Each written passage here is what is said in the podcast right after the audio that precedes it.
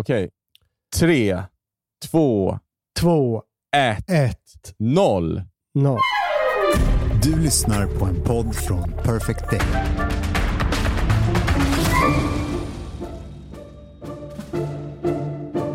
Välkomna till Pascal och Johannes podcast avsnitt 16. Och eh, Välkomna. Det är ju avsnittet efter midsommar och jag tror att jag vet vad din vita midsommar hade med att göra. Hade att göra med, ska jag du, säga. du ska avslöja mig här på något sätt. Ja, jag märkte nämligen, eller märkte, du, du hörde av dig och triumfatoriskt vrålade att UN Women hade börjat följa dig. Vad är UN Women? Kan du ge deras verksamhetsbeskrivning på UN Women AB? De verkar väl för kvinnors eh, rättigheter runt om i världen. Det här var deras svenska konto. Jag gjorde en stor poäng av att de inte följer dig. Att, jag tänkte att det sa någonting om dig. Ja, så, men sen känns det som att du, du, det känns som att du tror att det luktar ambassadörskap på något sätt och därför måste du sköta dig. Så därför, därför var du vit på midsommar, du, du har väldigt mycket barn du skulle ta hand om och, och du var härlig Jag var helt fokat enkelt. på, på Dino och Benjamin Ja, medan du satt och söp där. Ja. så som fäder har gjort i alla tider. Men att din, pan- eh, din son kom och tog mig i handen och ville vi- Dino pappa kom. Ja, du, det var bloms, blommor i håret och du skulle måla tånaglar på dem. Och det var... Men grejen är ju så här, hur, fan, hur ska UN Women få reda på att du, du vill bli årets pappa? Så att säga. Genom Instagram såklart. Spritflaskor var tvungna att tas bort när du skulle ta bild med, på, på midsommar för dig. Vilka arrade bilder. Eh, jag är på Gotland faktiskt.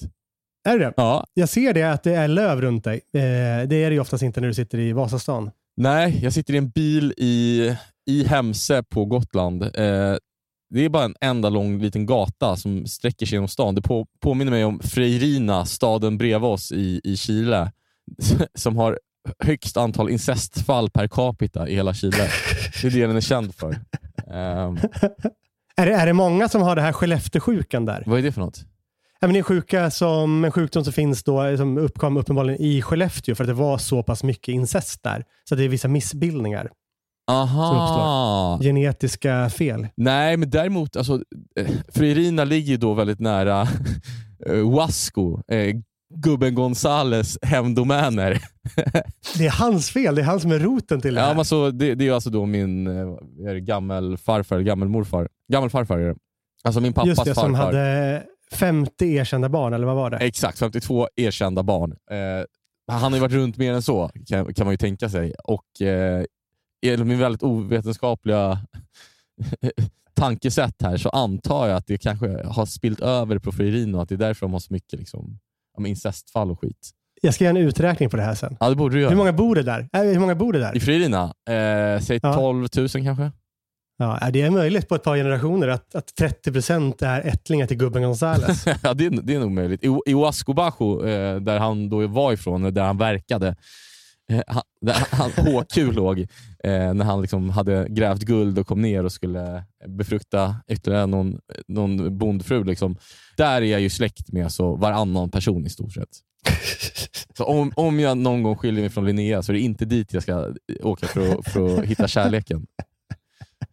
Men är du alltså på Gotland, är du nära, vad heter det här där man spelar in Så mycket bättre? Bushvik? Ja, väldigt nära måste jag säga. Jag valde mellan att åka till Bursvik och Grågåsen och Hemse, men Hemse känns som en Yes. större stad med bättre nät, så jag åkte hit.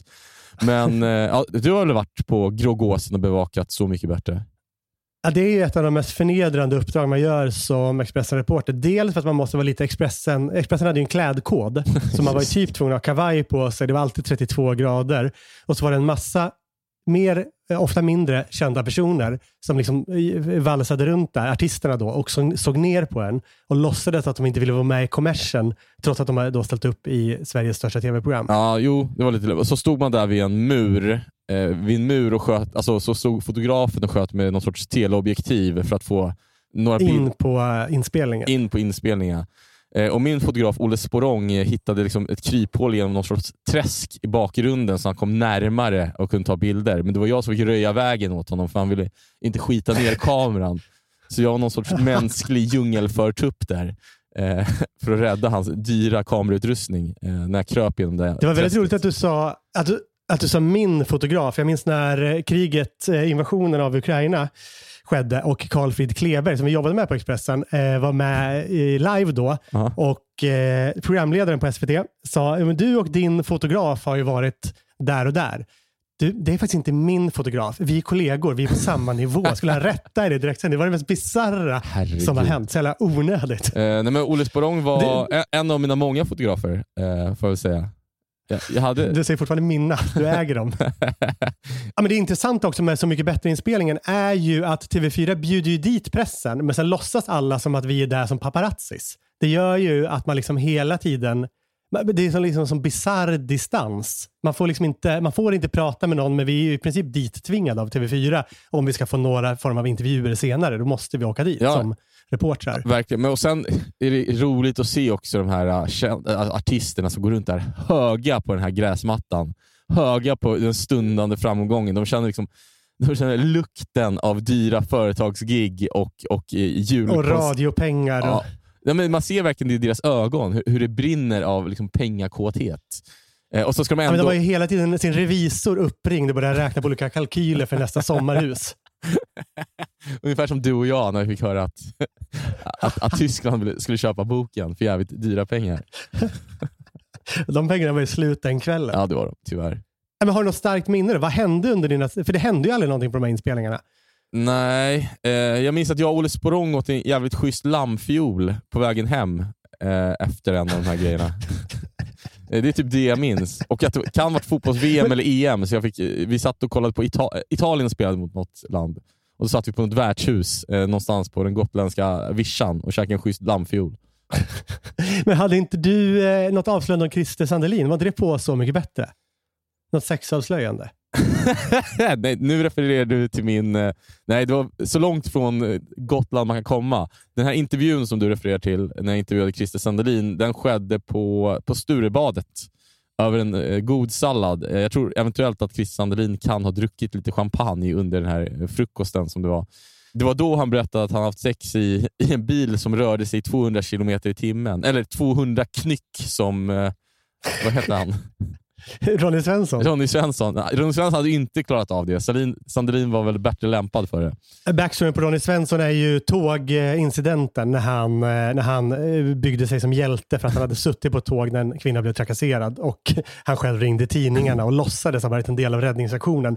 Och då, då pratade de om att tåget blåste på i 200 knyck och var livrädd för det faktumet Ja. att det gick så snabbt. Ja, men det gjorde Christer Sandelins bil också då, när han hade sex i den. Eh, det var en väldigt stark intervju, eh, om jag får säga det själv. Fem plus, utan tvekan. Det sa du ju alltid om dina intervjuer på Expressen. det är sant. På tal om kändisar som är höga på sig själva. Eh, arga snickaren, Anders Övergård, eller vad han heter. Mm. Han, han, jag har fått höra att han går runt och snaskar om mig. Han hävdar alltså... Nej. Jo, jag känner folk eh, som känner honom. Och Han går alltså runt på fullast allvar och hävdar att jag har smugit omkring i hans trädgård när jag var Expressen-reporter. Det där är mest irriterande. När kända personer beskriver tidningens arbetssätt på ett sätt som är liksom vi som jobbar där, vi vet att det skulle aldrig hända. Det har inte hänt på åtminstone 20 år på en kvällstidning att någon har gått in på någons gård. Nej, nej, nej. Alltså, och det, det, här handlade, det var mitt första löp tror jag på Expressen. Det var när arga snickaren byggde, inte hade bygglov för att bygga en jävla bastu. Eh, Just det, en flotte Ja. på vattnet Och- i skärgården. Ja, de ritningarna var, fick jag ju loss från kommunhuset. Eller det var. Jag hade ju aldrig ens varit där ute. Men då hävdade han ju att det var en bastubåt och så ringde jag och konfronterade honom och sånt. Men då hävdade han i alla fall att jag och ja, min fotograf då, eh, så att säga, skulle ha smugit runt på hans jävla tomt. Och det gör de ju bara. Det är så pinsamt när de säger det, för de, gör ju bara, de vill ju att det ska vara så. Det var ju som när Peter Gide var sur för att, för att någon hade flugit med en drönare någonstans över Lidingö och trodde att de spionerade på Peter Gide. Han sprang, han sprang runt i sitt villaområde då och konfronterade den här stackars mannen som bara kör, körde omkring med sin drönare. Eh, för, för Gide trodde att det var, de filmade in i hans köksfönster. Då. Han tror alltså att det skulle vara så pass intressant att se vad som pågår där. Det kanske pågår sjuka saker. där. Han kanske vet att det är så intressant. att det är nog 50 shades of Grey upplägg där. Ja, kanske. Men eh, det, det, är- det, jag håller med dig. Det är bland det mest smärtsamma när, man, när kändisar pratar på det här sättet om, om journalister och överdriver liksom sin egen betydelse för... Alltså, de överdriver hur intressanta de är i kvällstidningarnas ögon. Och i folkets ögon. Ja. Det är en uppblåst bild som är helt bisarr. Det är ofta män ändå som står för det här. Ja, verkligen. verkligen. Kjell Bergqvist-typerna. Ja, Jag håller med dig om att män eh, hanterar eh, sitt eventuella kändisskap sämre. Men jag, jag kommer att tänka på, var det inte någon kvinna, kan du inte berätta det här, som hanterar sitt kändisskap så mycket bättre? Eh, på tal om så mycket bättre rättare sagt. Eh, vad var det Carola gjorde när, när det faktiskt var någon som knackade på hennes dörr? Kan jag verkligen, jag vet, ju, jag vet precis vad du menar. Kan jag berätta det här? Ja, det tycker jag verkligen. Men du, du får ju passa dig nu. Eh, Vadå då? You and women har ju ögonen på dig. Aj, aj, aj, aj, aj, aj, aj, aj. Okej, men Carola 2000, nej, jag vet inte, kanske runartiden däromkring när hon var liksom på löpet varje dag. Och till skillnad från de här Anders Övergård-typerna som säger att de är på löpet när det har varit en liten notis på Expressen.se eh, Noje, eh, så var hon verkligen på löpet på 12 000 försäljningsställen varje dag. Och eh, en, någon form av skandal sker, jag minns inte vilken. En reporter skickas hem till Carola att åka på dörr, som det heter, att konfrontera henne för att få en intervju. Och reportern ringer på dörren och Carola öppnar. Och, eller hon dröjer ett tag innan hon öppnar och sen dyker hon upp naken Hon öppnade... och bara säger hej. Och reportern blir helt ställd och jag tror att det, liksom, det blir ingen intervju så att säga. Reportern går därifrån chockad. Ja, det, så, det, så... Det var ju mediehantering som, liksom, som var väldigt speciell får man säga. Verkligen. Vi, Johannes, jag har dåliga nyheter. Ja. You and women just unfollowed you, kan jag säga. Så det, det är över, det blir inget ambassadörskap. Nej, nej.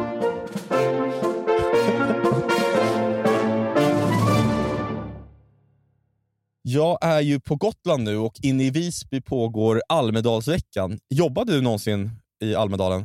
Jag sa nej två år när jag jobbade på Expressen och jag minns att det kom sms som sa i princip det är väldigt bra om du ändå ställer in din semester och åker på det här. Vilket det betyder, det var ju någon form av förtäckt hot att din karriär kommer drabbas om du inte åker på det här. Men jag stod på mig faktiskt. Ja, och se, se vad du gör nu. Enda gången jag gjorde det. Se var du hamnade nu. Du har en podd som ingen lyssnar på. och bor på Södermalm. Ja, det är som det är. Men jag var i alla fall där, var där. under tre år. Och På den här tiden så hade ju Expressen en egen Almedalen-tidning som kom ut varje dag, hela veckan. Just det. Jag minns du det? Vi skickade dit alltså ungefär 20-30 medarbetare. Det var reportrar, fotografer, olika chefer som mest satt och drack vin. Eh, politiska kommentatorer. Getingar. Folk i getingdräkter. Exakt så. Ja, men Expressen satte upp en hel liten nyhetsredaktion eh, i Visby och vi bodde alltid i bungalows på Tott, en liten semesterresort som ligger en bit utanför Visby. Eh, 2015, vet du vem jag delade bungalow med då? Kan det vara diamant? Ja, hur fan visste du det? Vi känner varandra lite för väl. jag, kan, jag kan ditt liv.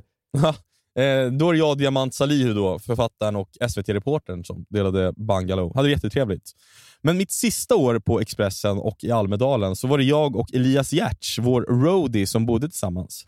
Han var 20 år gammal då, vilket i sig är sinnessjukt. Men ännu värre blir det om man tänker på att han då hade hunnit jobba i mediebranschen i sju år redan. Det var jag som en gång i tiden gav honom nöjesreporterjobbet på älskade Nyhet24 när han var 13 år gammal. Jag fick inget jobb jag sökte. Nej, men du var ju också uppenbarligen inte så dedikerad eftersom du vägrade åka till Almedalen för Expressens räkning. Eh, under Almedalsveckan så var min uppgift att varje dag ha en stor intervju under vignetten Pascal möter med en profil. Det kunde vara en politiker, en företagsledare eller någon myndighetsperson, typ Dan Eliasson som var rikspolischef då. Och den här intervjun skulle alltså vara två sidor lång, eh, ett så kallat uppslag i tidningen. Det är en ganska stor intervju. Hur många spalt är det? Eh, är det tio spalt? Jag tror det är tio på Expressen, ja. Ja, det är olika från olika tidningar. Jag för mig att Aftonbladet har en bredare spaltbredd, men jag minns inte. Det är också helt ointressant. Jag vill bara kolla om du hade koll. Jo, det, det har jag. Eh, är det något jag kan så är det mi- min printtidning. eh, men då, 2016, då hade det här med face swap just slagit igenom. Minns du face swap? Eh, oh ja, jag har just läst om det. Det ska vi återkomma till lite senare. Aha, vad roligt. Eh, men man bytte liksom ansikten på bilden. Man har två personer som ställde upp sig på en bild och sen eh, bytte någon jävla Jag vet inte. Kan du förklara det tekniska Johannes? Alla förstår Pascal. Ja, man, byt, man bytte ansikte med den personen Men, man var med kropparna var samma då, så att säga. Ja. Exakt. Eh, så istället för byline-bild på de här intervjuerna då i Almedalen så hade jag en face-swap-bild med mig och den här intervjupersonen. Då. Åh, vad tröttsamt. Tyckte du, var, tyck, du tyckte inte det var pikt av mig? Eh, nej, men eftersom att jag läst en intervju som jag ska återkomma till där vår road Elias Giertz går fram till Marcus Oskarsson och eh, ber om en face swap-bild till tidningen så verkar det vara ett grepp som hela Expressen körde det året. Men jag tyckte att det här med Almedalen, det var ändå roliga dagar. Jag får ofta frågan nu för tiden om jag saknar att vara journalist. Och det gör jag väl inte i allmänhet. Men just Almedalen, den här, de här veckor, den här veckan, den kan jag sakna. I alla fall ett decennium senare. För det var också väldigt stressiga dagar. Precis som allt annat när det handlade om Expressen. Men det var nog aldrig tydligare än under de här dagarna. Medan Aftonbladets reportrar jobbade till kanske sex på kvällen och sen festade och krökade åt härliga middagar, så jobbade vi på Expressen fram tills vi lämnade tidningen vid midnatt. Alla reportrar fick göra vimmel. Fy fan vad jag hatar att göra vimmel. Var du, var du en bra vimmelreporter? Jag var en usel, men det är ju bara bra om man tycker om det. Och det Ja, det gillade, väl. jag gillade det inte. Jag hatade det, för man blir så, man blir så forcerad och stel då när man bara ska lösa. Ja, men, och alla hatar den, alla pissar ju på den. Ja. Så, är, så är det ju. Men alla reportrar på Expressen som skickades till Almedalen fick göra vimmel, utom Niklas Svensson som hade sitt bokade bord varje kväll på Donners plats, eller vad fan det heter. Där han satt och höll hov med massa politiker och tv-profiler. Men alla andra, David Bas, Diamant Salihu, jag, Elias Giertz, ja, alla var tvungna att eh, göra ett eller två vimmel också varje kväll. Och Till och gick med cheferna. Ja, det gick inte att ta sig ur det där. Eh, till och med Magnus Alselind, Expressens otroligt mäktiga redaktionschef på den här tiden, eh, stod där med glatt humör och skrev upp namn och ålder på, på de olika personerna på tillställningarna. Och Jag tror i och för sig att han gjorde det som någon sorts maktspel för att vi andra aldrig skulle kunna klaga över att vi var tvungna att göra vimmel. Det känns som en klassisk eh, manöver. Ja, verkligen. Men de här dagarna var också omvälvande på ett annat sätt. Eh, ungefär två veckor tidigare hade jag träffat Linnea och blivit ja, vansinnigt förälskad i henne. Innan eh, vi lärde känna varandra hade jag varit singel i kanske ja, två och en halv, tre månader. Och Det är nog den längsta singelperiod jag haft sedan jag var 18. Tanken när jag träffade Linnea, eller innan jag träffade henne, var att jag ville fortsätta leva så stökigt som jag bara kunde. Det Det var här nog gubben Gonzales-livet som du levde. Ja, men lite så. Det var utan tvekan de vildaste månaderna i mitt liv. Jag hade kommit ur ett eh, fem år långt förhållande där de sista två åren hade varit ganska jobbiga. Och eh, Nästan alla mina vänner som jag hängde med då var i samma situation. De hade också blivit singlar. Ja, du vet de här Kim Jensen, Niklas Krasa, Yassin, Tom. Vi satt inne på Tinder hela tiden. Alla låter som fotbollsspelare i Örebro SK. Ja, om det vore så väl. Eh, ja, men vi satt inne på Tinder hela tiden och liksom skrev med olika tjejer och träffade olika tjejer. Hela vårt liv kretsade kring, kring dejtande. Eh, vi var ute sent om nätterna, hängde i olika barer. Jag kommer ihåg att jag stod i Spybar, på Soapbar. Och Det var bara vardagarna. Och jag, liksom, jag vaknade upp med olika tjejer i min älskade lägenhet på Ynglingagatan och åkte bakfull och trött till Expressen-redaktionen på Marieberg. Det var liksom mitt liv. Eh, och På helgerna åkte vi ut till olika småstäder för att festa. Vi tog in på billiga hotell och sen gick vi ut på klubbar som vi blev insläppta på för att jag hade med mig mitt Expressen-presslägg. Men man kan väl säga att jag stod i, eh, i ett vägskäl, vid ett vägskäl i livet på olika sätt. Jag skulle fylla 30 eh, någon månad senare också. Och Den där vintern hade jag tagit tjänstledigt i tre månader, tror jag det var. Och Jag hade åkt till Sydamerika för att skriva Patrioterna från en liten fiskeby i norra Chile. Jag hade skrivit klart boken utan förlag och hela den där våren hade manuset legat i datorn färdigt men utan att skickas. Det låg där som en ikon på skrivbordet och så fort jag öppnade så liksom stirrade det på mig. Det hånade mig. Fick, fick du lite ångest liksom? Ja, för jag vågade inte riktigt skicka iväg det. Mm. Men eh, ja, tillbaka till Visby de här soliga julidagarna sommaren 2016. Jag och Elias Giertz då, roadie, vi vaknade upp, åt frukost och cyklade in till Visby. Vi hade känt varandra i sju år då, men eh, på många sätt var det nog de här dagarna jag kom honom riktigt nära. Jag lade märke till att Elias cyklade väldigt vingligt. du vet ju hur ryckigt han kör bil. Eh, och han, Han var ju ung, bra balans. han har otroligt dålig balans.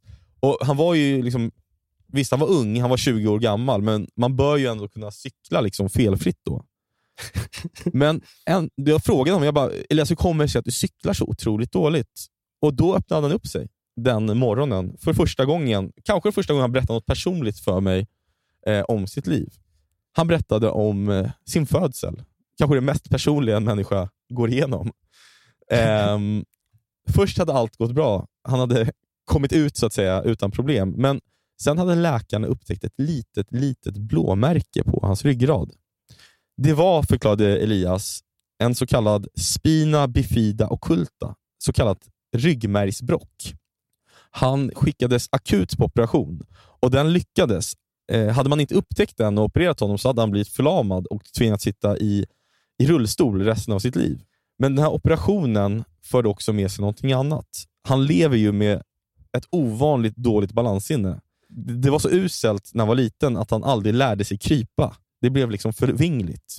Och Jag tittade ut över det glittrande Östersjön i den uppåtstigande solen och sen på Elias som ja, cyklade, ja, som en treåring då. Men fan, han cyklade i alla fall och jag tänkte att jag var så lycklig över att han hade klarat sig. Att han slapp vara förlamad.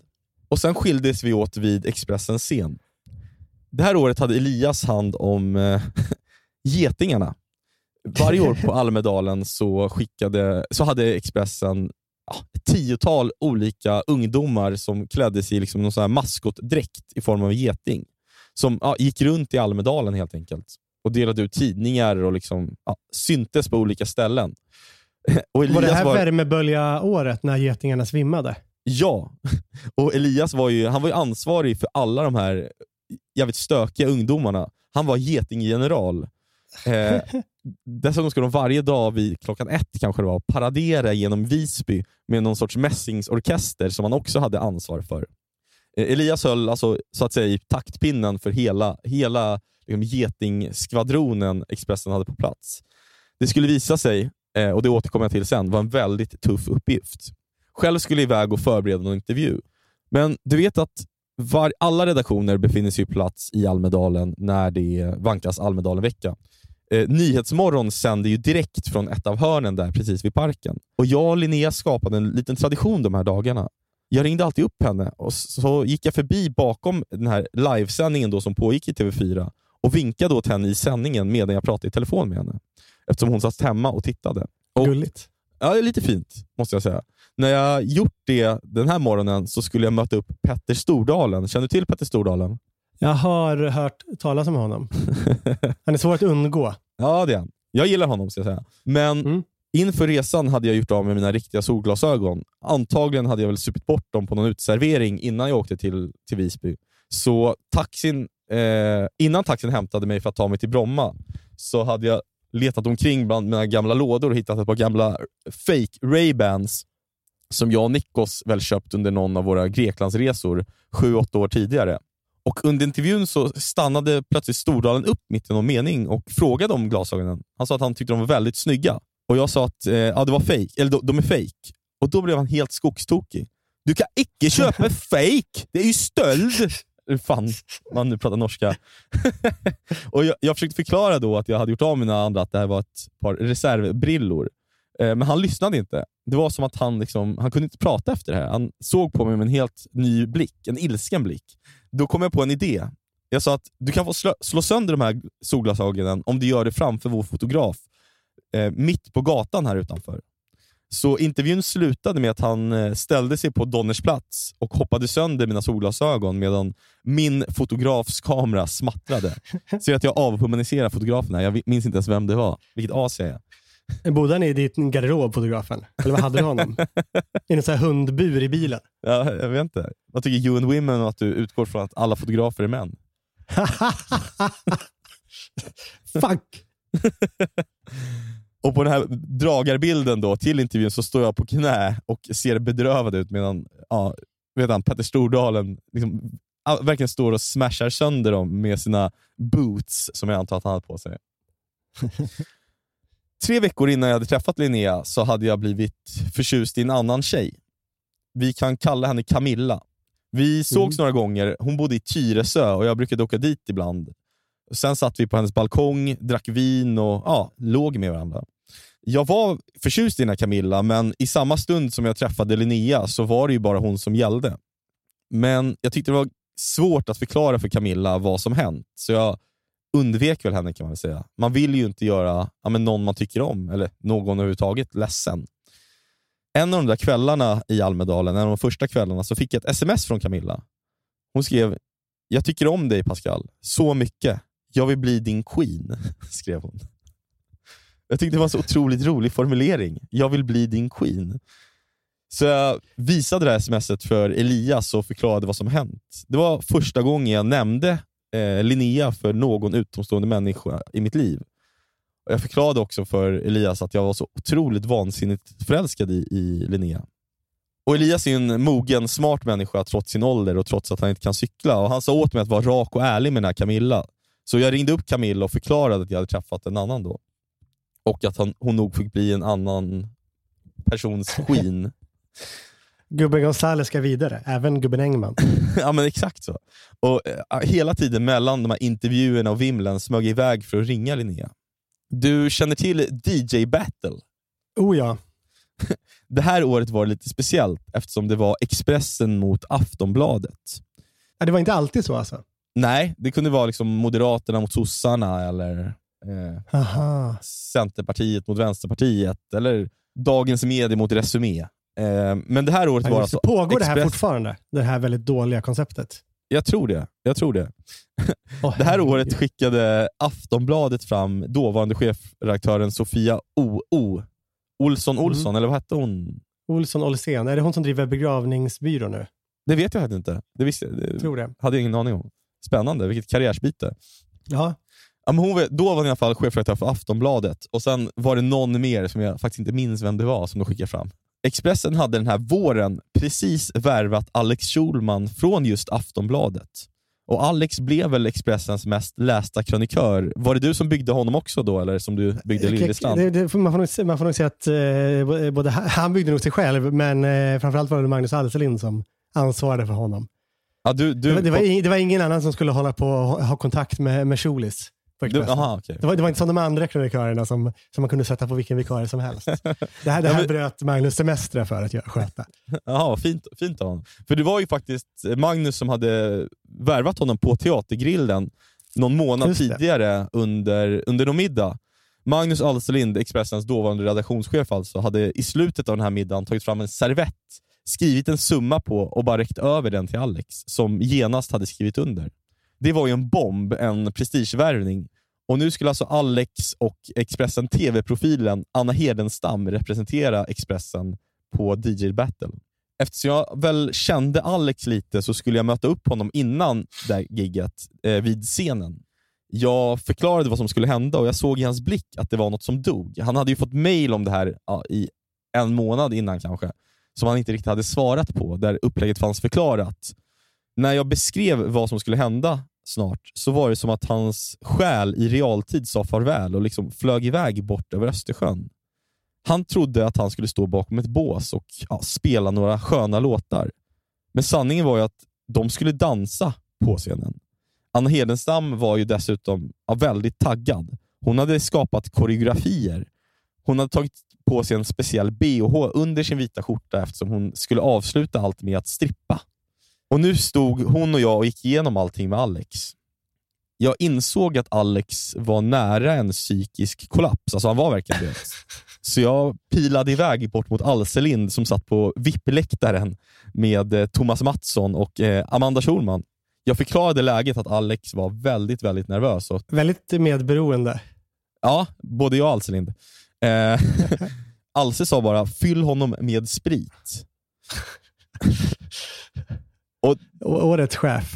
Ja, verkligen. Det fungerade ju så att eh, Alex och Anna då skulle gå upp på scen och köra en låt. Sen klev de av och Aftonbladet klev upp, körde en låt och så ja, stod Alex då och väntade på, på att kliva upp igen. Jag minns inte mycket av den där kvällen, förutom att jag kanske köpte 20-25 shots. Alex ville dessutom inte dricka själv, så han tvingade mig att ta en varje gång han också tog en. Så fort han klev av scen så stod jag där med fyra Fisherman's friends. Vi svepte i oss dem. Han sa åh fy fan, åh fy fan, nära till tårarna. och jag Fan, sa vidrigt. Alex, du klarar det. Du klarar det. Det kommer gå bra.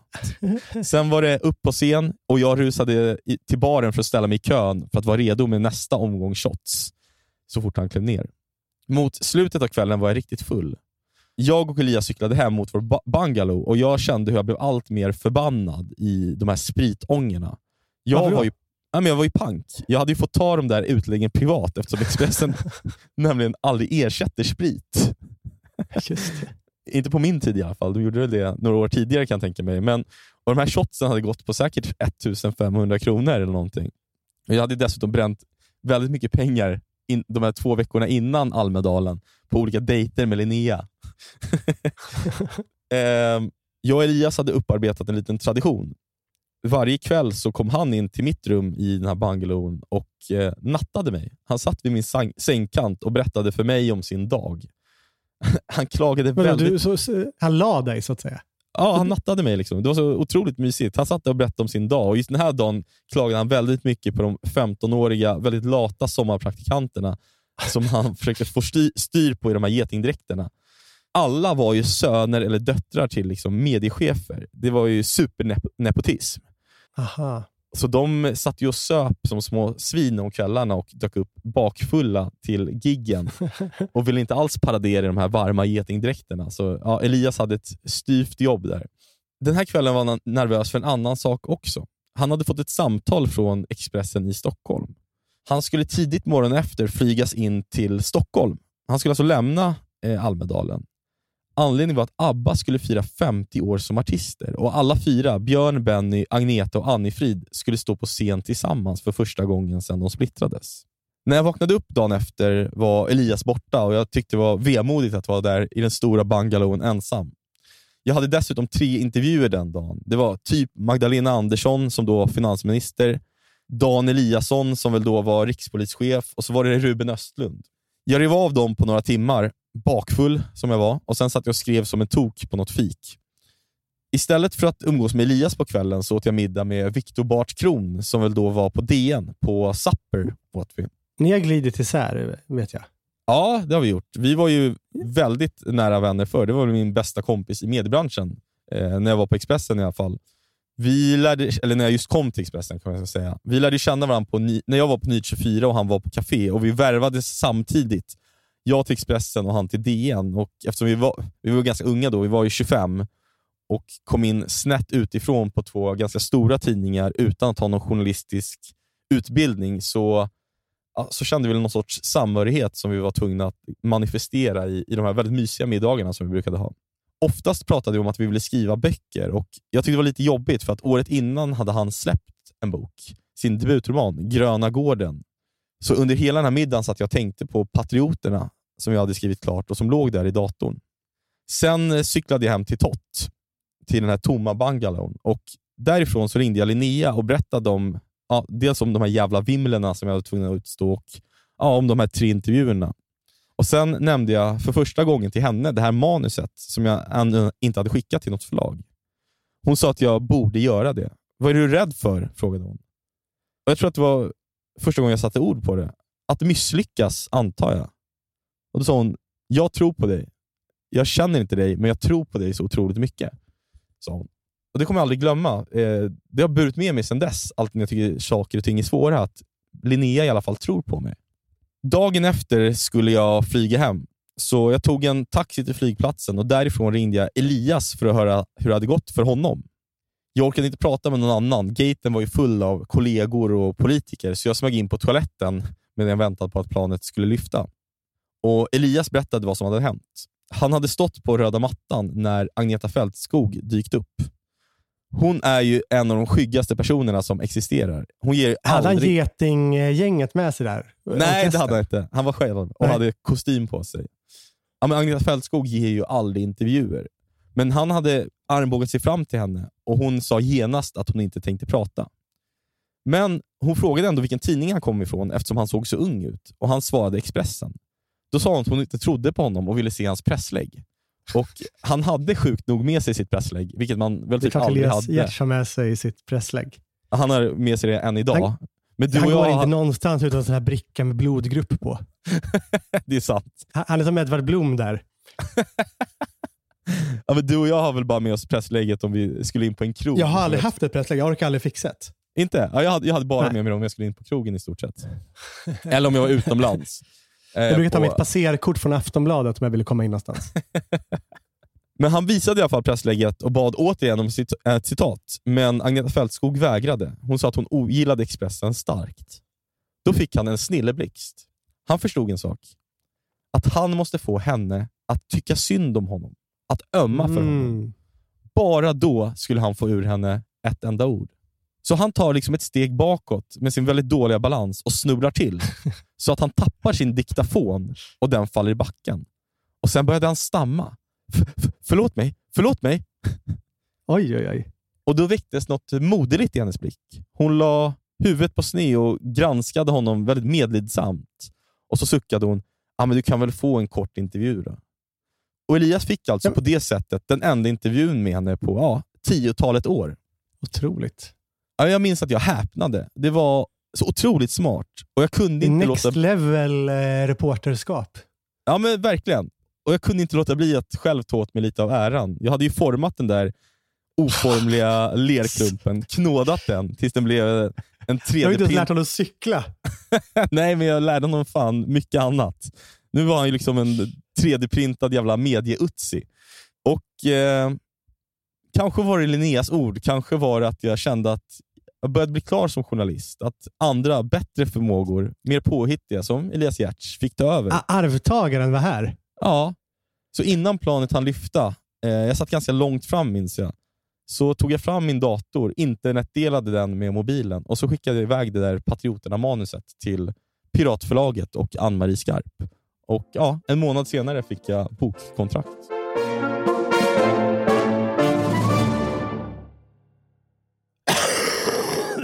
Oj, är, det där ADHD eller? Exakt. Den sätter sig på lungorna, eller hur, hur var det? Ja, precis. Det är någon form av emfysem jag har. I hjärnan? Fan. Han ska köra då. Ja, gör det. Gör det. Nu åker vi. Det har ju varit händelserika dagar här över midsommar. Prigozjin i Ryssland. Wagnergruppens eh, ledare. Eh, precis. Eh, fast när, när, när, när saker händer, är det, vänder du dig också till marcusoskarsson.se då? Eh, aldrig gjort. Jag visste, inte, jag visste inte att det fanns en sajt som hette så. Det är Marcus Oskarsson, TV4s då, eh, politiska kommentators eh, egna hemsida. Nyhetssajt kan man säga. Är det, det är inte din startsida. Eh, nej, nej, det är det inte. Men vadå, han är en enmansredaktion där han driver en, en hemsida. Ja, det är roligt. Jag ska... Han, alla artiklar, det är alltså en nyhetshemsida. Han har ju lämnat Facebook och har en egen sajt. Och på Facebook så länkar den bara till sin, till sin sajt, marcusoskarsson.se. Och det är alltså inte längre de här analyserna han skrev förut, utan det är bara klickiga artiklar. Jag tänkte läsa några exempel där, men först tänkte jag, tänkte jag just gå in på det du sa. Med, varje artikel har en byline med det väldigt mystiska redaktionen. Jaha. Det är aldrig ett namn under, men, men det är också väldigt tydligt när man läser de här artiklarna att det är ju Marcus Oskarsson som har skrivit allihopa, de här 30 stycken per dag. Det var ungefär som sajten Stureplan.se eh, på den tiden eh, när den fanns. Så var det alltid när det var tråkiga jobb eller jobb som ingen ville göra, eller ingen kunde stå för rättare sagt. Då var bylinen alltid Anna de Verbier. Ja, men jag, kan ju, jag kan ju läsa några exempel och, eh, på rubriker från sajten så får du en liten känsla av vad det är för typ av, eh, vad typ av nyhetssajt. Ja, gärna.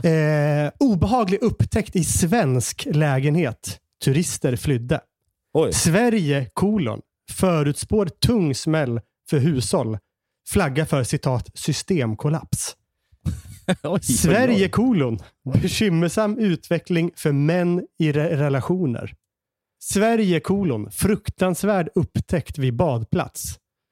Och 55-årig kvinna död efter dåligt bemötande på sjukhus. Jag vet inte om det är någon som var otrevlig eller vad han menar där. Eh, och sen är det allvarliga uppgifter om nödnumret 112. Även där är det första liksom versala texten Sverige. Vad, vad får du för känsla? Ja, men att, eh, alltså de stora tidningsredaktionerna, det här vet väl folk som jobbar i mediebranschen, de jobbar ju inte efter liksom, klick längre, även om mindre kunskaps eller mindre vetande liksom, debattörer slänger ur sig att tidningarna sysslar med klick, klickjournalistik. Det tjänar man inga pengar på, men uppenbarligen Nej. gör Marcus Oskarsson det fortfarande.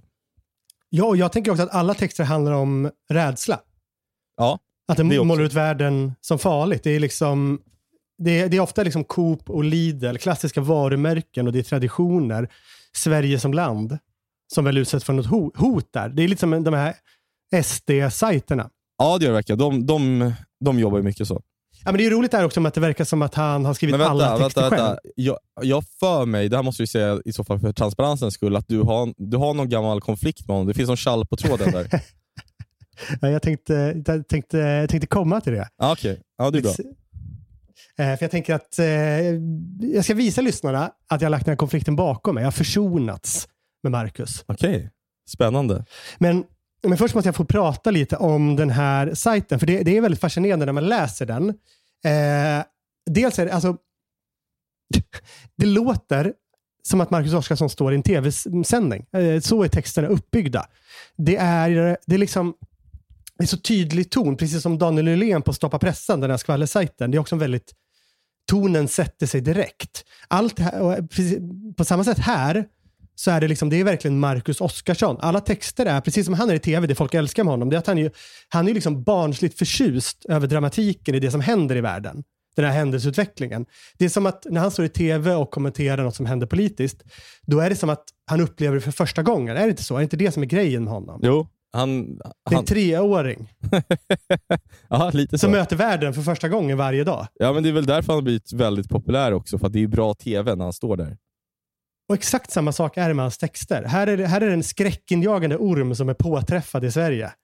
En, en amerikansk ku- eh, kungsorm. Och han, han pratar liksom, den minst sagt oväntade upptäckten skedde i orten Skräpplingen som ligger i norra Uppland mellan Gävle och Uppsala. Så skriver man inte, men så säger man ju i tv. Ja. Eh, och sen är det liksom information och det som är, det som är liksom intressant är att det är de här värdeorden, det är skräckinjagande, det är, obehagligt, det är sånt som inte nyhetsjournalister skriver. Och han pratar ju om att han har, att han, han, han har ju liksom en byline som är en redaktion. Men det är så himla tydligt att det är han som har skrivit varje text. Det är alltid, det uppger person, uppger person X för sajt Y. Det är också det här tv-sättet att kommunicera. Ja, Eller? ja verkligen. Han, han verkar liksom mörka att han själv sitter och skriver de här 30 texterna om, eh, om, om systemkollapsen per dag. Men, men är han kvar på TV4 eller? Ja, ja, det är han. Ah, okej. Det är han verkligen. Eh, det här är hans eh, nya side business. Eh, och, ja, jag fastnade där när jag läste om Gröna Lund. Jag, jag blev besatt av Gröna Lund, jag blev besatt av Prigozjin. Jag satt liksom ett nyhetsrace. Så jag började läsa alla texter på Marcus Oskarssons hemsida. Jag började reagera, för till exempel han skriver om, om, ett, om ett barn som har dött. Och det blir så slängigt då med det här språket. Ett litet barn som blott är mellan 0 och 2 år har förlorat livet. Eh, ambulansen skall ha skickats till adressen på onsdag förmiddagen. I bostaden befann sig det lilla barnet i en mycket allvarlig situation. Det blir liksom så, det här lite målande språket och styltiga språket. Privatpersoner var i färd med att försöka rädda barnets liv. Eh, eh, barnets exakta ord är inte tillkännagivet. Eh, det, det blir liksom, det, dramatiseringen gör, jag vet inte, får, får man inte en konstig känsla? Jo, det Känns ju lite fel. ja, men det är ingen eh, stor stilist som har skrivit det där. Det hör jag ju. Precis, och det känns inte sakligt. Även om det bara är liksom dåligt skrivet så får man liksom känslan av att det inte är riktigt seriöst. Ja.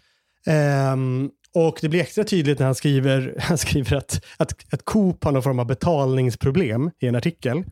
Och då, när den artikeln publiceras, då, då håller jag ju koll på de andra sajterna. Det tar väl ungefär 13 minuter innan Aftonbladet uppdaterar sin artikel och säger att det fungerar. Jag tror inte Marcus Oskarsson så här en vecka senare, eller vad det nu är, fortfarande har skrivit att, att Coop nu kan ta emot betalningar. Nej. Och jag antar att premissen är att då är inte världen lika skrämmande. Det är inte lika intressant då. Nej, nej såklart. Men, men om, du, om du går in på sajten, vad, vad känner du när du bläddrar runt? Liksom? Ja, men att det känns väldigt alarmistiskt. Det är liksom det är mörkt och det är hopplöst. Mm. Det är den bild han vill förmedla av världen, helt enkelt. Det är ingen nyhetsmix som man pratar så mycket om på, på kvällstidningarna, där liksom glättiga nyheter skulle, skulle blandas med allvarsamma nyheter. Utan, Nej, det är bara den, liksom, den säljande löpsedeln om och om igen. ja, Draget till sin spets. Liksom. Här är, här, oj, det här har jag inte ens sett. Det här är väldigt roligt. Här, här, eller det är inte roligt, det är en livlös kropp som har hittats i vattnet. Och eh, då, det verkar pågå någon form av epidemi. Jaha. Bara denna vecka, skriver han, har åtminstone tre personer hittats avlidna. Under den senaste tiden har flera personer anträffats döda i vattnet.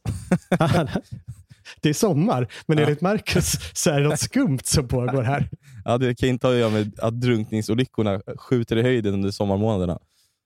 Men är det inte skumt att han startar en egen nyhetssajt? Jo, det är det väl. För att det, jag, jag förstår inte riktigt syftet med den. Nej, precis. Alltså, eh, tycker han att det är så viktigt att berätta om den här epidemin med döda kroppar i vattnet? Eller vad? Nej, men det berättas ju om på, på alla andra, hos alla andra etablerade medier också. Bara där kallas det drunkningsolyckor.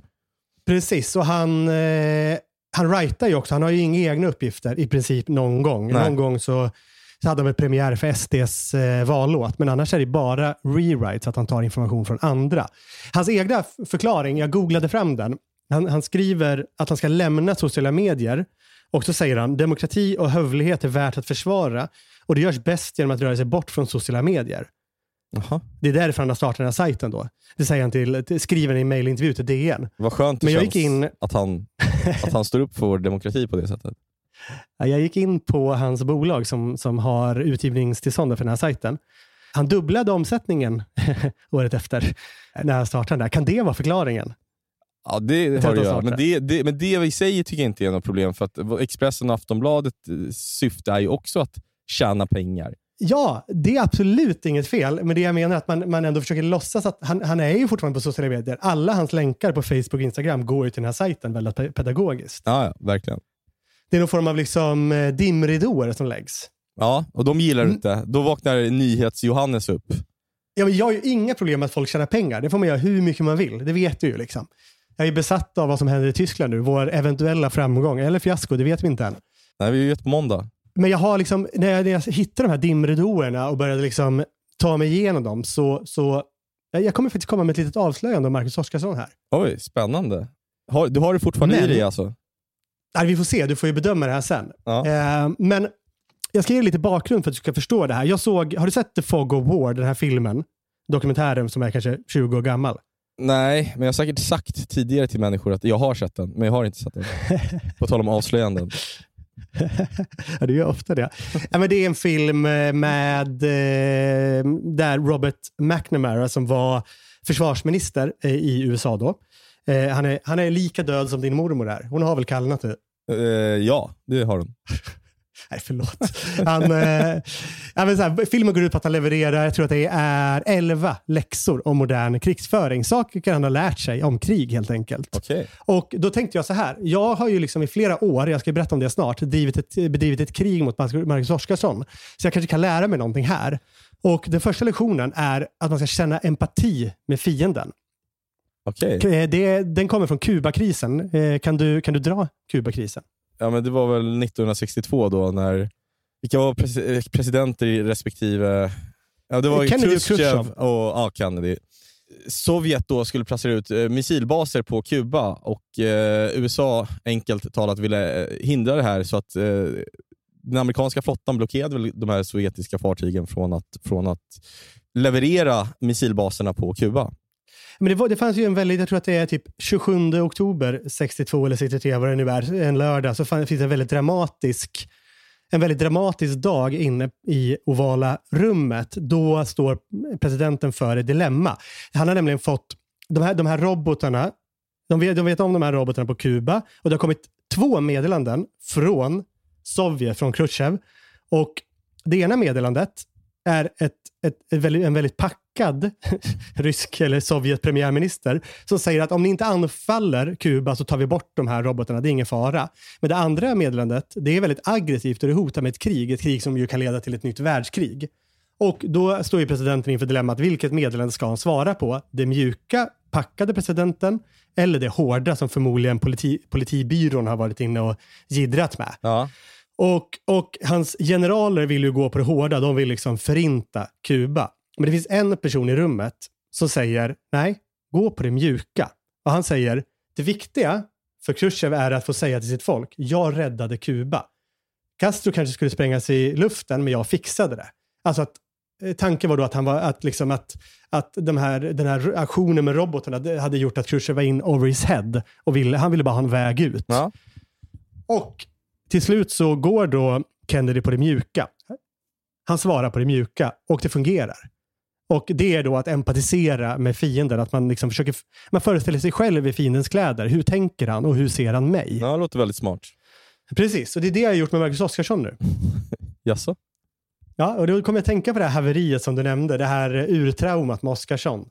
Du minns väl hans eh, så kallade analys av eh, flyktingkrisen var det va, 2016? Nej. Eller vad var det för någonting? Det var flyktingkrisen väl? Ehm, Alltså, jag- han, han skrev ett inlägg. Till skillnad från dig har jag aldrig varit en stor konsument av Marcus Oskarsson. Jag tittar ju äh, nästan aldrig på TV och eh, jag läser definitivt inte hans sajt. Så att, nej, jag, jag, kan inte, jag kan ingenting om Marcus Oskarsson. Jag vet hur han ser ut. I men han, ja, men han, han, han skrev en, eh, en, en analys, som man kallar det, ett inlägg på Facebook där han, där han skrev att Europa måste säkra gränserna och med maximal kraft stoppa all islamism. Eh, och så presenterade han ett fempunktsprogram som skulle stoppa något imaginärt muslimskt hot mot Sverige. Och man skulle bland annat skapa ett nytt antiflyktingkriscenter i Europa och sådär. Och det här tog eh, Alex Schulman upp i podden och flera andra eh, kritiserade det här för att det var liksom ren sverigedemokratisk retorik, att det inte var en analys från en opartisk politisk kommentator med miljontals tittare. Och dagen som Alex pratade om det här i podden så var jag nyhetschef eller nöjeschef på Expressen, jag minns inte exakt. Ja, men det jag minns är att Magnus Alselind som var redaktionschef eh, hade lyssnat på podden den här morgonen och skickar in den. Och Expressen, som du vet, går igång på den här typen av stories. Vi skrev en artikel om att Alex var kritisk. Eh, vi sökte TV4 och de menade att de skulle ha krismöte. Men Oskarsson var ju den kritiserade och han fick vi inte tag i. Han måste ju ges en chans att kommentera. Ja, så För ju Alex inte seriös. stå oemotsagd där. Exakt. Det vore liksom inte schysst, eller alltså rent moraliskt eller pressetiskt okej att, inte, att inte låta honom kommentera. Och TV4 vill inte vaska fram honom. Du vet ju hur man satt väldigt många gånger och man ringde varenda liksom pressansvarig, sen presschef, sen producent, sen kollegor. Man försöker liksom nå honom för att han ska få säga, förklara sig. Han kanske menar, han kanske har en rimlig förklaring. Exakt. Eh, jag tror inte ens vi hade nummer till honom. Alltså, han är inte en person som liksom valsar runt i medierna. Så till slut så åkte vi på dörr, som den här reportern gjorde till Carola. Marcus Oskarsson öppnade inte naken. Alltså Expressens reporter åkte hem till honom. Ja. För att ringa på dörren på. helt enkelt. Ja. Ja, säga hej, vill du kommentera det här? Dagen efter så kommer ett inlägg på, på Marcus Facebook-sida. Rubriken är “When they go low, I go high”. Sen kommer ett försvarstal som, avslutar med, som avslutas med de här orden. Till er i Expressens filmkamerateam som var utanför min lägenhetsdörr igår kväll och halva natten och ringde på min dörr med mera. Det är mycket oklart vad det här med mera är. Så att jag efter midnatt fick fly via balkongen till ett hotell. Nu har jag varit och köpt glass så att ni kan, så jag kan komma och bjuda er på lite gott i gott gott om ni kommer igen. Men gud. Känns det, känns det här som Expressens arbetssätt? Att, att, att vara där halva natten och ringa på min dörr med mera? Nej, eh, det skulle kanske vara det om det hade begåtts ett politikermord. Eh, om man Ja. hade en misstänkta och man var tvungen att få ut en artikel. Men inte för att Marcus Oskarsson har skrivit ett tveksamt eh, Facebook-inlägg. Nej, och jag vet ju att det inte var så. För jag var ju delvis ansvarig för det här. Vad hade de gjort Jag då? vet att repo- Nej, men reportern var där, kom dit på eftermiddagen när vi inte fick tag på, på Marcus. Han ringde på dörren, eller hon. Jag ska inte säga namnet på den. Eh, klockan fem tror jag, på eftermiddagen. Och sen gick den ut på gatan och sen vid nio så smet den in och ringde på igen ifall personen hade missat eh, Marcus.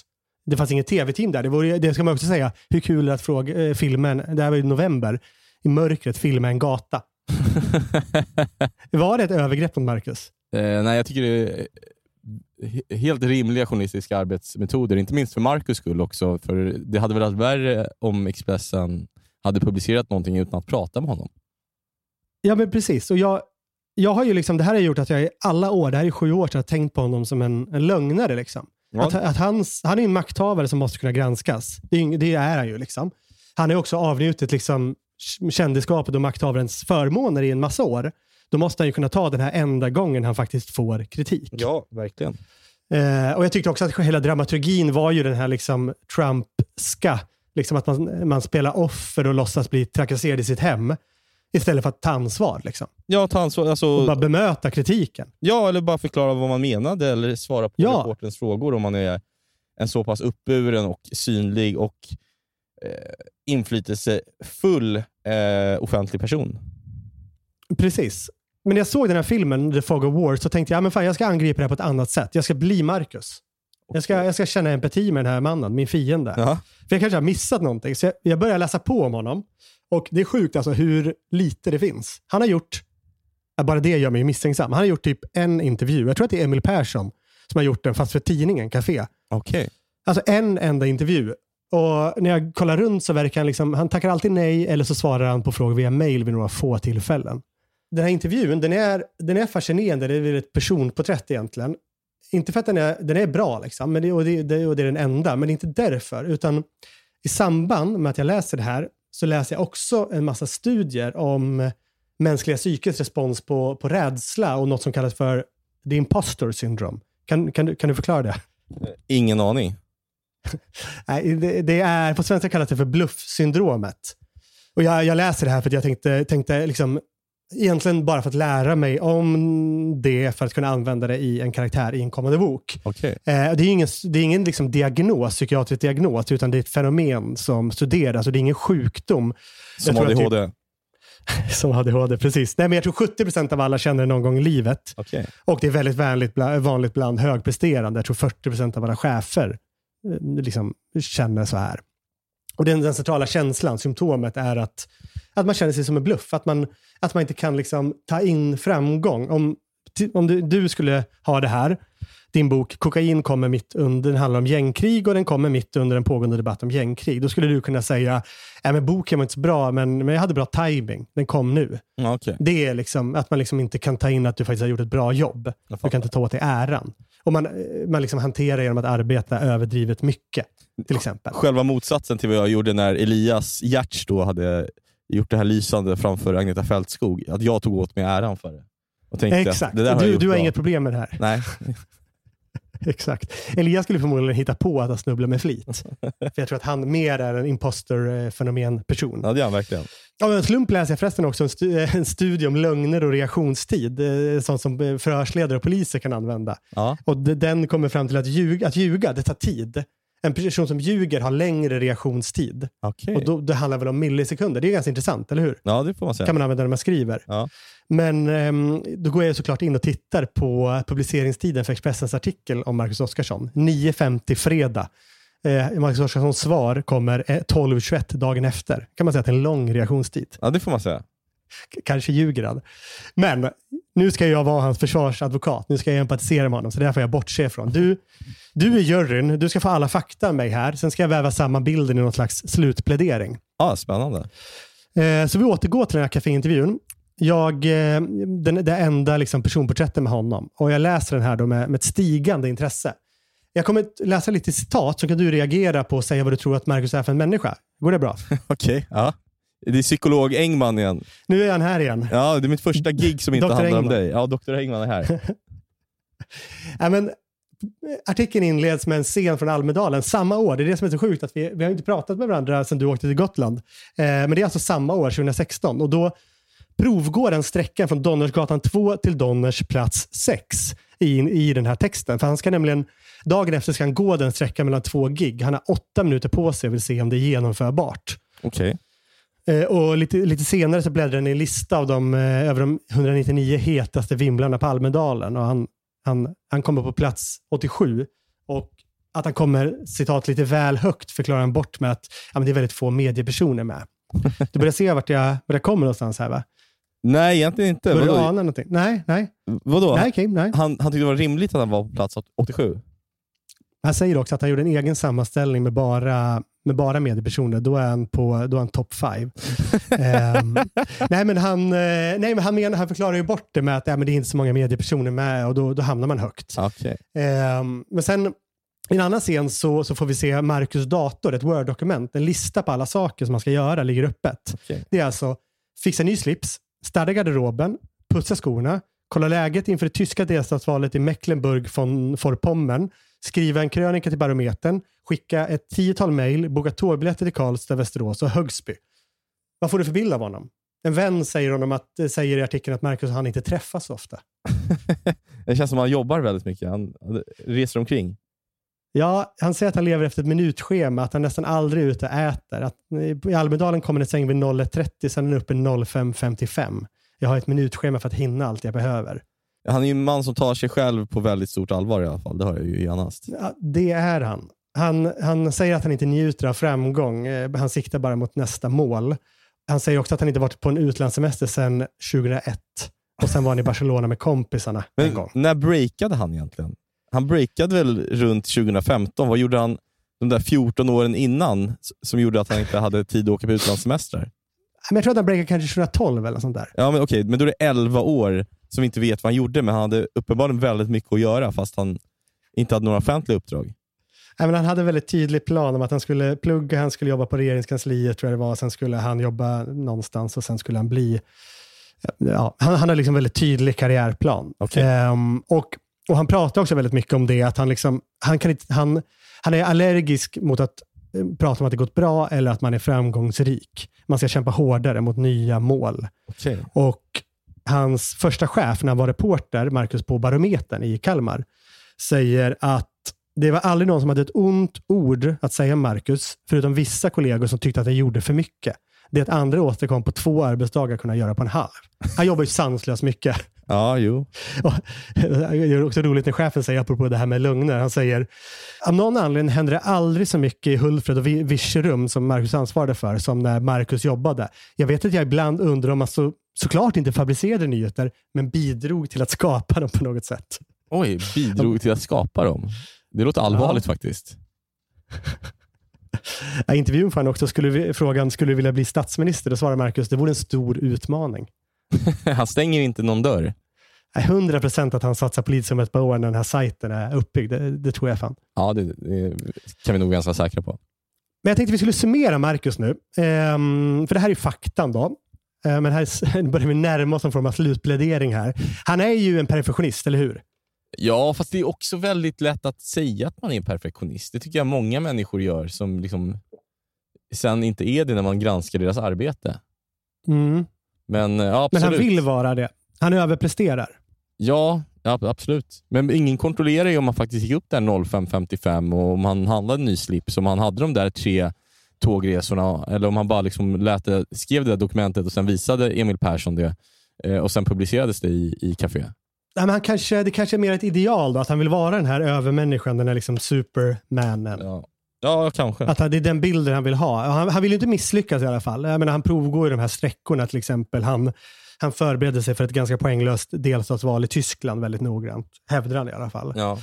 Och, men en sak som är väldigt tydlig är att han inte förnekar, alltså, han, han, han kanske inte helt förnekar sin kompetens, men han nämner den ju inte. Han pratar ju bara om att man, ska, att man hela tiden måste liksom prestera, jobba, ta nästa steg. Och i ett tillfälle som jag inte nämnde här har han en utläggning om att varje individ kan uppnå vad som helst. Och I hans exempel är det att bli statsminister. Ingen är bättre än någon annan. Och Det är klart att det finns vissa personer som är mer lämpande till det, men han kan liksom inte erkänna sin egen framgång och att han har att, att, and- att vissa personer kan vara mer lämpade för vissa uppgifter. Nej, nej. Jag. Jag, vill då meddela då att det här är de sex markörerna som definierar bluffsyndromet. Är det sant? Ja, är det inte otroligt? Jo, verkligen. Man behöver, man behöver två tror jag för att uppfylla det här. Jag tror att han har, vi, vi kan säga att han har mellan två och fem stycken då. Kanske till och med liksom fem och en halv. Är inte det rimligt? Jo, jo. Och nu ska jag använda det här. Jag tänkte att vi ska återvända till hans sajt och till den här gången när han flydde genom att, som han sa i det här Facebook-inlägget, för det, det, det förtydligar ju inte, men han sa att han hoppade från balkongen. Det måste man ha med sig. Eh, jag tror att jag kollade upp det där då och att han bodde två våningar upp.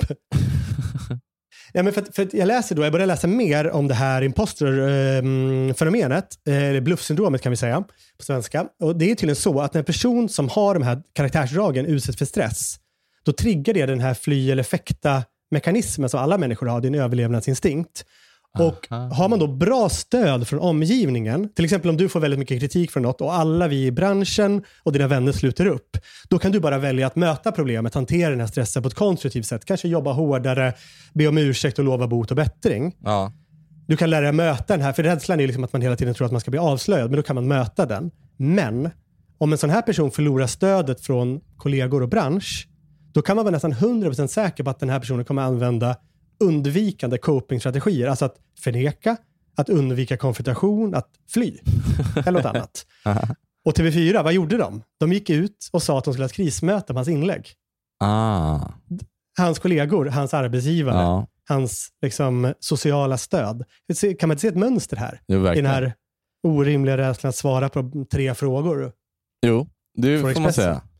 Har jag inte någonting här? Har jag inte liksom, är det inte ett avslöjande? Jo, det, jo eh, vagt så. Det skulle ju inte kunna tryckas rakt av. Jo, kanske på marcusoskarsson.se. Men Jag känner ändå att jag närmar mig någonting här med den här metoden att, att kämpa, känna empati för fienden. Det var även det Elias Giertz gjorde med, eh, med eh, vad heter hon, ABBA-medlemmen som heter. Agneta Ja. Fältskog. Han förstod ju. Han förstod ju hur hon såg på honom och då kunde han agera så att hon kände för honom. Ja. Det, det var ju briljant. Ja, det får man säga. Och, och det jag lär mig här, jag förstår ju att Marcus Oskarsson menar inget illa när han, när han hittar på det här om Expressen. Han är ingen ond människa. Han är ju rädd. Eller? Han Ja, sitter där ensam i mörkret och knappar på sin dator. Bara, bara det kanske är en coping strategy. Han ska ju liksom förbereda sig, skriva, överleverera. Det är kanske är därför han har hamnat där. Han kan inte ens våga gå ut. Han, han berättar ju själv att han inte träffar vänner, går ut och äter, reser. Han sitter bara där och skriver de här 30 texterna om systemkollapsen varje dag.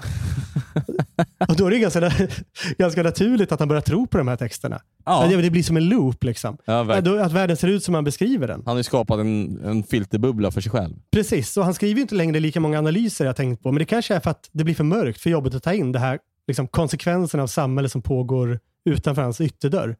Han tror ju, enligt min väldigt teori, att världen ser ut så här. Det är en evig cykel som har lett honom hit. Vet du vad den kallas? Nej. The imposter cycle, det har jag kollat upp. och det är då jag inser att Marcus ljög inte när han sa att han kastat sig ut från den här balkongen för de eh, sju år sedan. Från andra våningen. För jag tror att han satt instängd redan då. Han gjorde inga intervjuer. Han gick inte på restaurang. Han åkte inte på resor. Det har han ju berättat. För han var rädd då med.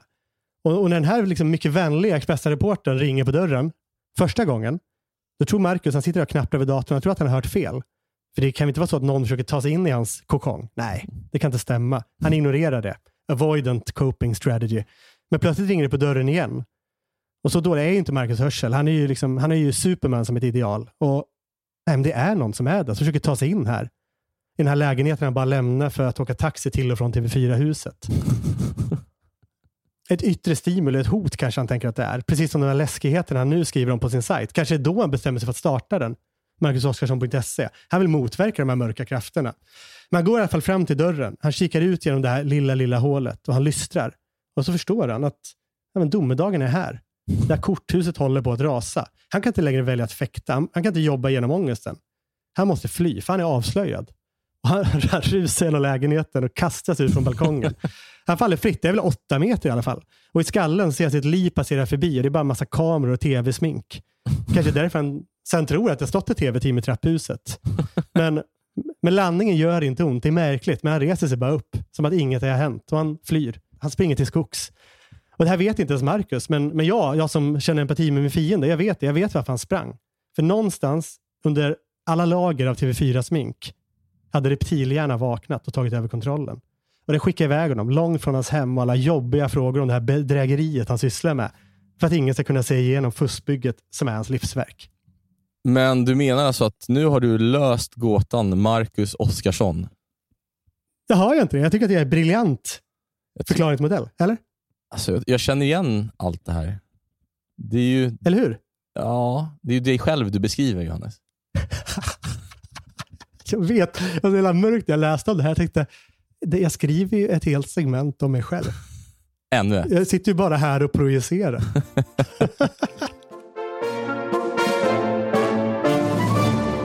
Jag kan meddela att jag plockade bort en fästing från, mitt, in, från Nej. insidan av mitt lår i, under ditt Marcus Oskarsson-segment. Det var därför jag var tyst ett tag.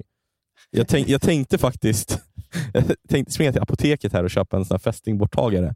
Ehm, men sen eh, rev jag tag i den. Jag tror inte den hade hunnit sätta sig så hårt. Men om jag nu får TB, vilket jag inte är vaccinerad mot, så vet ni när jag fick det i alla fall.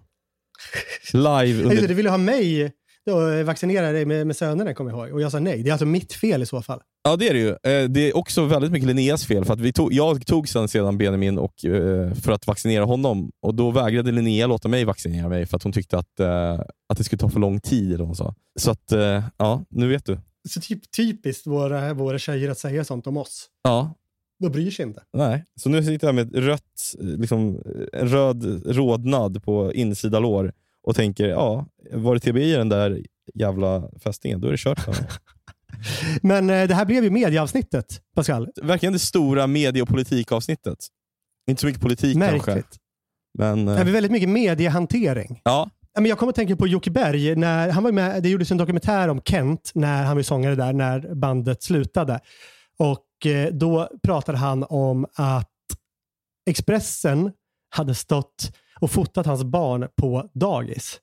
Det var, alltså det, var det bisarraste claimet. Och SVT sände det här. Det var SVT, Per Sinding Larsen som, som gjorde den här dokumentären. Är inte det det sjukaste påståendet? Som någon, alltså, vem skulle vara intresserad av... Folk är inte ens intresserade av Jocke Berg. Nej, då är det hans fru. Ska de vara intresserade av hans barn? men det, och det, där vet vi, du och jag, ju inte stämmer. För att vi, om vi skulle vara tvungna att intervjua någon som var under 15 för Expressens räkning, eller ens Under ta en 18? bi- ja, under 18 var det till och med. Ta en bild eller få ett citat från den personen. Du var ju tvungen att prata med dens föräldrar innan. Eh, Till och med kungabarnen så publicerades det bara officiella bilder så länge Thomas Mattsson var eh, chefredaktör. så att, eh, Inte några liksom, paparazzi-bilder. nej, men jag vet inte vad det är, varför människor har det behovet att hitta på att de är så pass jagade och liksom måla ut media som så otroligt hänsynslösa. För Det är klart, det har skett övertramp eh, som både Ja. Expressen och Aftonbladet gjort sig skyldiga till. Men det här liksom systematiska lögnerna som vissa offentliga personer ägnar sig åt, det är ju bara det är, det är farligt också, för att det bygger upp en bild av media som inte alls är sann, om vi ska vara lite allvarliga. Ja, men det, det, det spär ju på ett redan utbrett eh, hat mot journalister och en, alltså en misstro mot media som ju är väldigt, väldigt farlig. Ja. Vi vill ju inte att alla sajter ska se ut som marcusoskarsson.se. Vi vill ju även ha lite perspektiv från olika håll kanske av våra medier. Ja, det, det vill vi. Förhoppningsvis. Ja, men hur fan ska vi lösa det? Det här är ju fan, jag inser nu, det här är ett problem. Jag är så trött på alla de här primärt männen som, som lever i sin liksom uppdiktade värld, eller snarare liksom ljuger för omvärlden. Skapar en, en bild av eh, hur jagade och trakasserade de är av fria medier.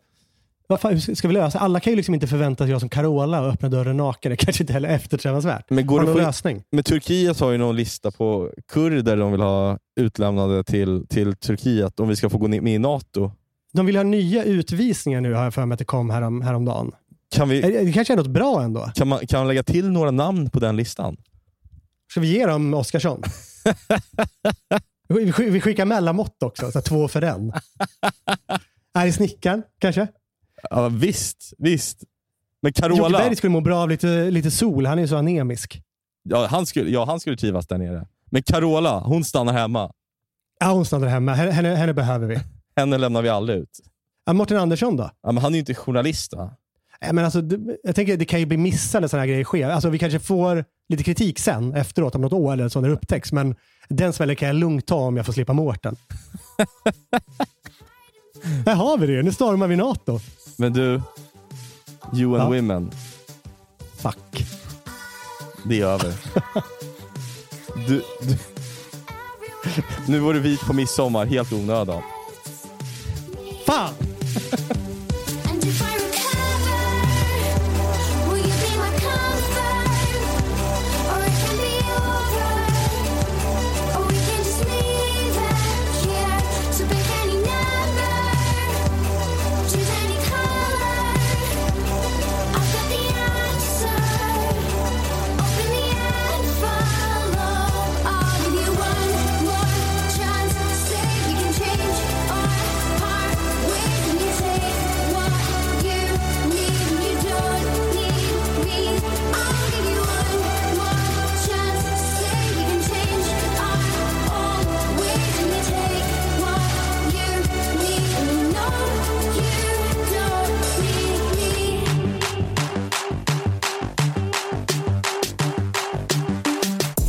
Podcasten är producerad av Perfect Day Media.